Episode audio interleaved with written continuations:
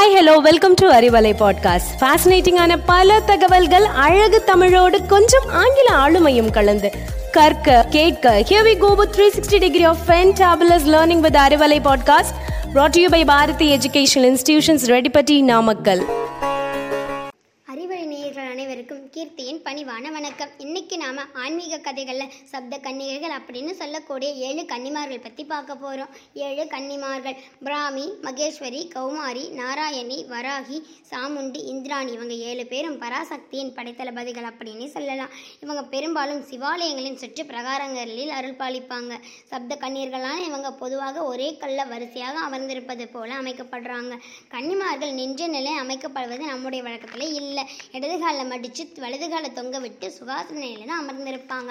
ஆலயங்களில் மட்டுமல்லாமல் ஆற்றங்கரையோரம் ஏரி குளோ ஊரின் எல்லைகள் என எங்கேயோ இவர்களோட சில வழிபடியிடமாக இருந்து வருது. சக்தி அம்சமான இவங்க தோன்றியதற்கு என்ன காரணம்?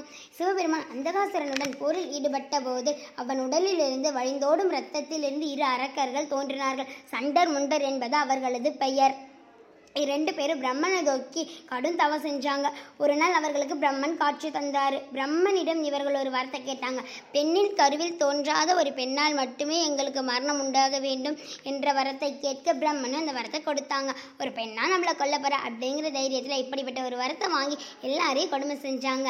அன்னை ஆதிசக்தியின் அருளை பெற்ற காத்தியாயன முனிவரையே கொடுமை செய்ய இந்த அசுரர்கள் துடிச்சாங்க. அதை பார்த்து கொதிச்செழுந்தாங்க அன்னை ஆதி பராசக்தி உடனே அந்த அசுரர்களின் படையை அழிக்க கிளம்பினாங்க. அப்போது அசுர கூட்டத்தை அழிக்க தன்னிலிருந்து ஏழு கன்னிமார்களை உருவாக்குனாங்க.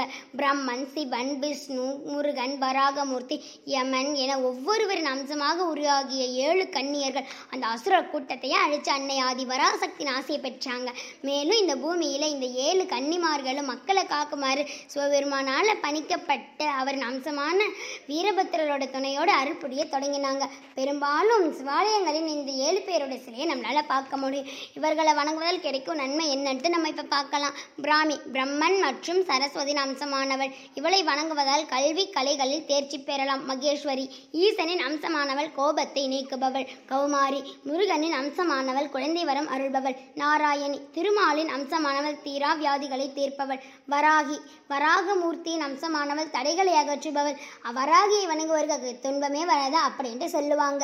இந்திராணி இந்திரனின் அம்சமானவள் கடன் பிரச்சனைகள் தீர்ப்பவள். சாமுண்டி ருத்ரனின் அம்சமானவள் வீரத்திற்கும் உடல் பலத்திற்கும் பொறுப்பானவள். அன்னை வராசக்தியிலிருந்து உருவான ஏழு கன்னிமார்களையும் வணங்குவோம். எல்லா வளமும் பெறுவோம். தொடர்ந்து இணைந்திருங்கள். இது அறிவலை பாட்காஸ்ட். உங்களிடமிருந்து விடைபெறுவது எஸ் கீர்த்தி. நன்றி.